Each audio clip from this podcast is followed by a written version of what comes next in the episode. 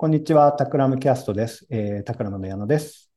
はい。タクラムのあのりえです。はい、よろしくお願いします。よろしくお願いします。え今日はですね、新シリーズとしてタクラムの作り方と題してお届けしたいと思います。えーな新しいシリーズなので、シリーズの概要を説明すると、えータクラムって割とこう捉えどころがないとか、どんな組織なのかわからないって結構言われたりすることが多いんですけれども、まあ、その理由の一つには、デザインエンジニア、グラフィックデザイナーとか、ストラテジスト、サウンドデザイナーとか、まあ、いろいろなメンバーが領域を横断して活動していることにあるのかもしれないなと思うんですけれども、まあ、そうしたメンバーがいかにこうクリエイティブでいられるのかということをですね、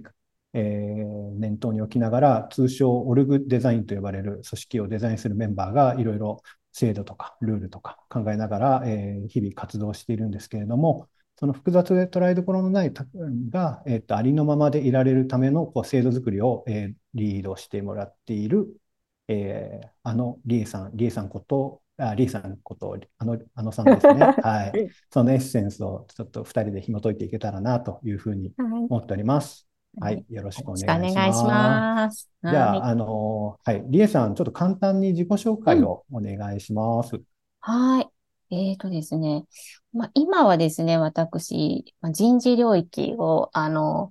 えー任されているんですけれども、まあ、人事領域を携わに携わっているメンバー何人かいるんですけれども、えー私はですね、その中でも、えー人事の制度設計ですね。まあ、これは一般的には評価制度とか待遇、契約を決めるみたいなところなんですけれども、まあ、一つこれは、まあ、評価制度とかね、いう言葉あんまり好きじゃないんですけれども、あの、ピタクラムでは、あの、こういう制度を、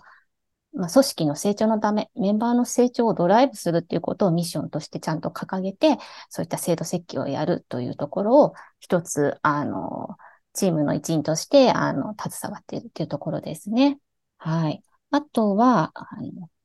メンバーの、タクラムのメンバーの皆さんの成長をこうサポートするっていうチームにも入っていまして、まあ、これは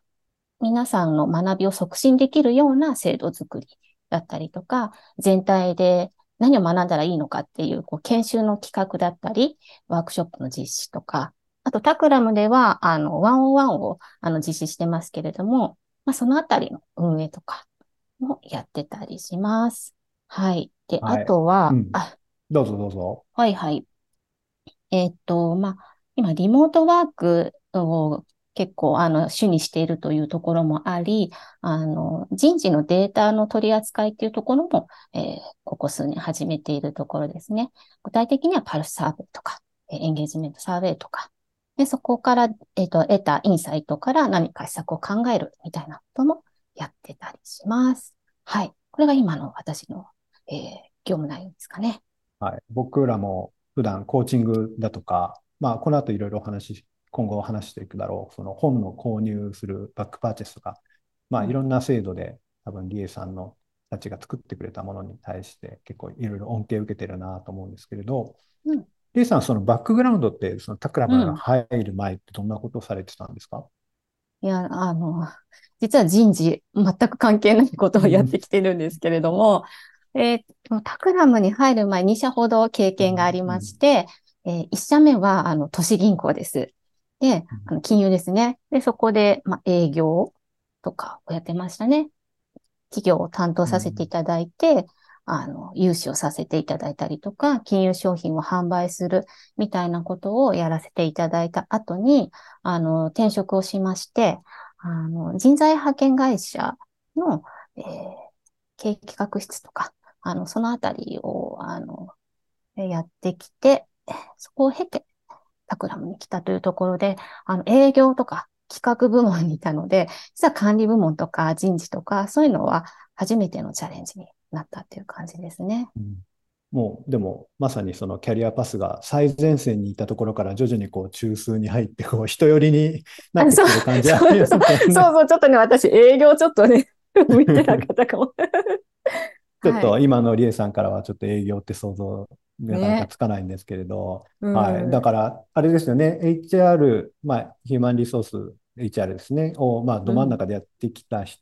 メンバーではないので、結構いろいろまあ、悪戦苦闘していると思うんですけど、まあ、このシリーズで、こう、なんか、このやっていきたいこととかっていうふうになんか、モチベーションとかあれば、ちょっと教えてもらえますか？はい。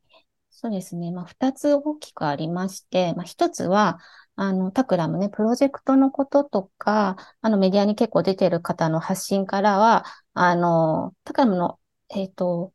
なんていうのかな、サービス内容とか、世に出ているものについては結構皆さん知る機会があるんじゃないかなと思うんですけれども、あの、まあ、タクラム今18年目なんですけれども、結構こう、組織を作るとか、あの、制度を作るみたいな観点でも結構面白いことやってきているので、そのタクラムの内側もちょっと知って、タクラム自体に興味を持っていただけると嬉しいなっていうことが一つですね。で、あとは、そう、私、HR 領域初めてで、あの、人数も少なかったから、あの、人事を経験してるメンバーって会社にいなかったんですよね。で、まあ私だけじゃなくて、えー、当時、まあ、あの、経営を、経営陣だったりとか、何人かでかなりどうやってやるんだろうみたいな、こう試行錯誤、悪戦苦闘しながら、あの、まあ10年以上ここで、あの、仕事させていただいてるんですけれども、まあそういう立場に置かれた方って、世の中たくさんいらっしゃるんだろうなと思ってまして、で、あの、ちょっとね、外部の方から、まあそういうことをあの知りたいと思ってる方いらっしゃるだろうから発信してみてはっていうふうなアドバイスもいただいたことがあり、なんか私自身も自分の経験が誰かの役に立つと嬉しいなと思ったので、まあ、そこがモチベーションですかね。なるほど。タクラムって割とこう、プロジェクトメンバーがプロジェクトのこうプロセスですね、クリエイティブプロセスとかはオープンソースのようにこう公開したりもしますけど、こうタクラムの内側の作り方もこうちょっとオープンに公開していきながら真似できるところはぜひ真似してほしいし、うちの方がもっとうまいよっていうことがあれば、ね、まあ、そういった 教えてほしい。ね、教えてもらったりとか、まあなんかそういう話題のきっかけになればなとは思いますよね。はい、先ほど、えっと、リエさん言ってたみたいに、まあ、タクラム今年、まあ、もう18年目の、まあ、デザインイノベーションファームで、まあ、クライアントから受けた、まあ、プロあのご依頼いただいたプロジェクトを一緒に、えー、並走しながら、まあ、なんかこうアウトプットしていくっていう、まあ、プロジェクトメンバーがいる。もう一つは、まあ、私もそうだし、リエさんもそうですけど、まあ、モジュールメンバーとか、まあ、オルグデザインと言われたり、そのいわゆる組織づくりですね。内側の部分をこうどのようにこうクリエイティブにしていくのか、みたいなことが、まあ、あると思うんですね。で、まあ、とにかく、まあ、いろんなメンバーが本当にいるじゃないですか。うん、性格もそうだし、はい、まあ、領域もそうだし、まあ、だからすごく、こう、なんていうんですか、なかなか、こう、なんていうんですかね、一つにこう、まとめていく大変さも、まあ、あるとは思うんですけれども、なんかまあ、組織でこう収まらないメンバーが、まあ、どういう、今どういう感じでこう運営し、運営といったらあれなんですけど、どういう感じでこう、うん、まあ、チームとして走っていったらいいのかな、みたいなところって、今の組織のこう形態とかって、なんか多分想像全くつかないと思うんですよね。うん、今、外で聞いてる人って。うん、はい。そのあたりちょっと教えてもらえます？そうですね。まず、一つ特徴的なのは、あの、上下関係がない組織ですね。うん。あの、まあ、上司の指示に従って部下が何かをやるとか、何かを誰かにレポートしなくちゃいけないみたいな、あの、そういう構図がない、えー、形になってますね。はい。で、まあ、ちょっとこれは、なぜこうなっているのかというと話が長くなるんですけど、あの、これはやっぱりタクラムがあのデザインイノベーションファームとしてあのどうしても必要な形態だったと思います。はい。あの、そういったこう固定化されたあの関係性ではなくて、誰もがフラットに意見を言い合えるうん、意見を出し合えるっていうところを非常に大事にしているので、はい。ここがまず一つ上下関係がないというところは特徴の一つかなと思います。うん、で、あとは、まあ、もう一つは、あの、最近ね、人事領域では、あの、DAO、あの分散型自立組織っていうような、うん、あの、言葉が結構出てきてると思うんですけれども、まあ、ホラクラシーとかね。うん、はい。タクラムは、おそらく そういう形。はい。なんかこの形を目指そうってやってきたわけではないんですけれども、あの、まあ、分散型自立組織は、えー、まあ、いろんな理解があると思うんですけれども、タクラムのやり方は、まあ、あの、やりたいことをこう手を挙げて、えー、チームにジョインする。はい。で、そうやってチームが構成されていって、あの、誰かにレポートするんじゃなくて、そのチームごとに、あの、どうしたらいいのかっていうことを、あの、突き詰めて考えて、あの、横連携すべきだと考えれば横連携するし、というような、あの、自立型の組織ですね。はい。まあ、これによって、あの、なんていうのかな、マネージメント層がこうやるべしというよりは、あの、全員の頭を使って全員がこうやるべきだという、あの、状態を引き出してるっていうのが、あの、私の認識ですね。まあ、そうすることで、あの、まあ、多様なメンバーが、まあ、自分が自由にやりたいこととかやるべきだと思うことに力を注ぎ、それがこう自動的に横連携されていくみたいなことが、あの、狙いとしてあるような組織かなと思います。はい。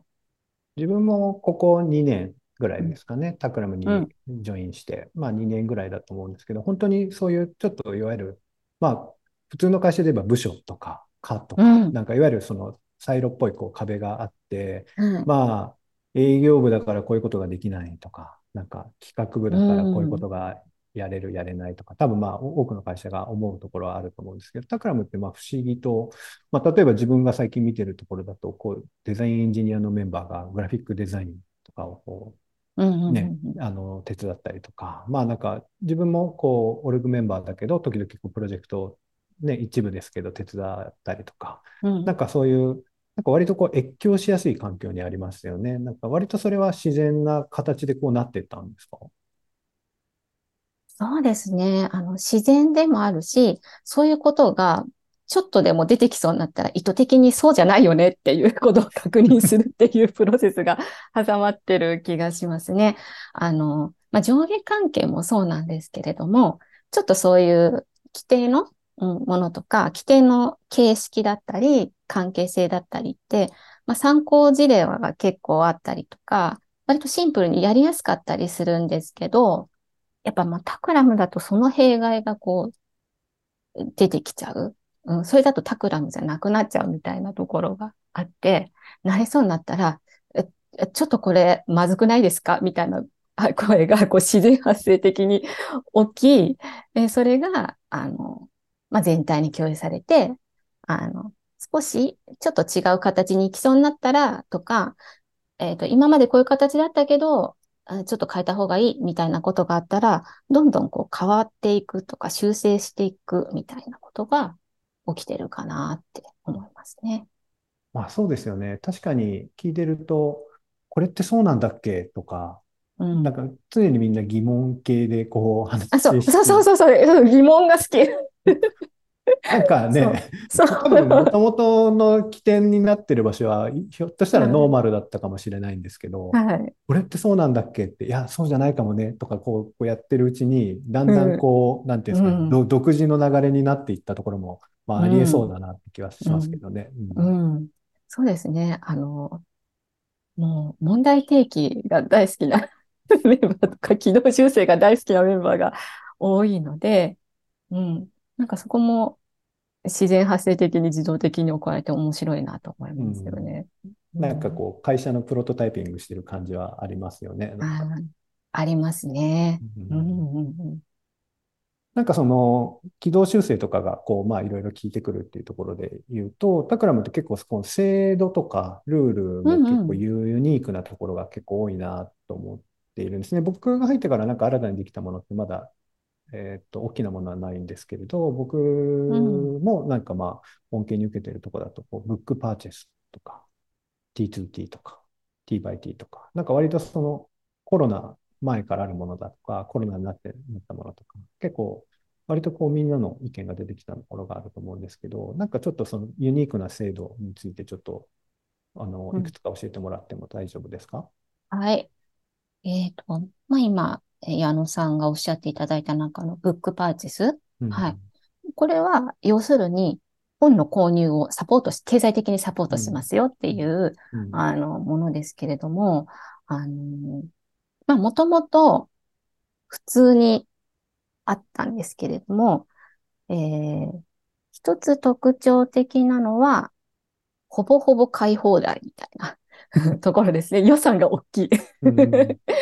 そう年間の予算が結構大きいので、もう好きな本どんなに買っても割と予算をオーバーしないっていうぐらいの、えーうん、ぐらい予算が結構ある。ううんん、で、えかつ、それが、あの、申請承認プロセスがないっていうところですね。はい。これ上下関係がないっていうところにもつながってくるんですけど、うん。まあ、前はね、あ、あったかな？私承認してた気がする。何かう。ん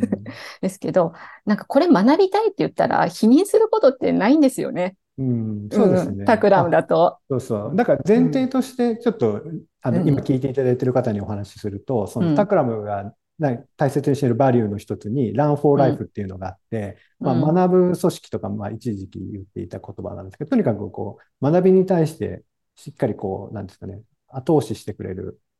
チーム、組織だったりはするので、まあ、そのうん。流れでブックパーチェスっていうのがね、きうんできたうん。そうですね。たただ単純に買っていいよっていうわけではなくて、一応学ぶっていうのが前提でそう。ありますよ。うん。で学ぶ。そう、だから学びはもうどんどん後押ししたいっていう会社なので、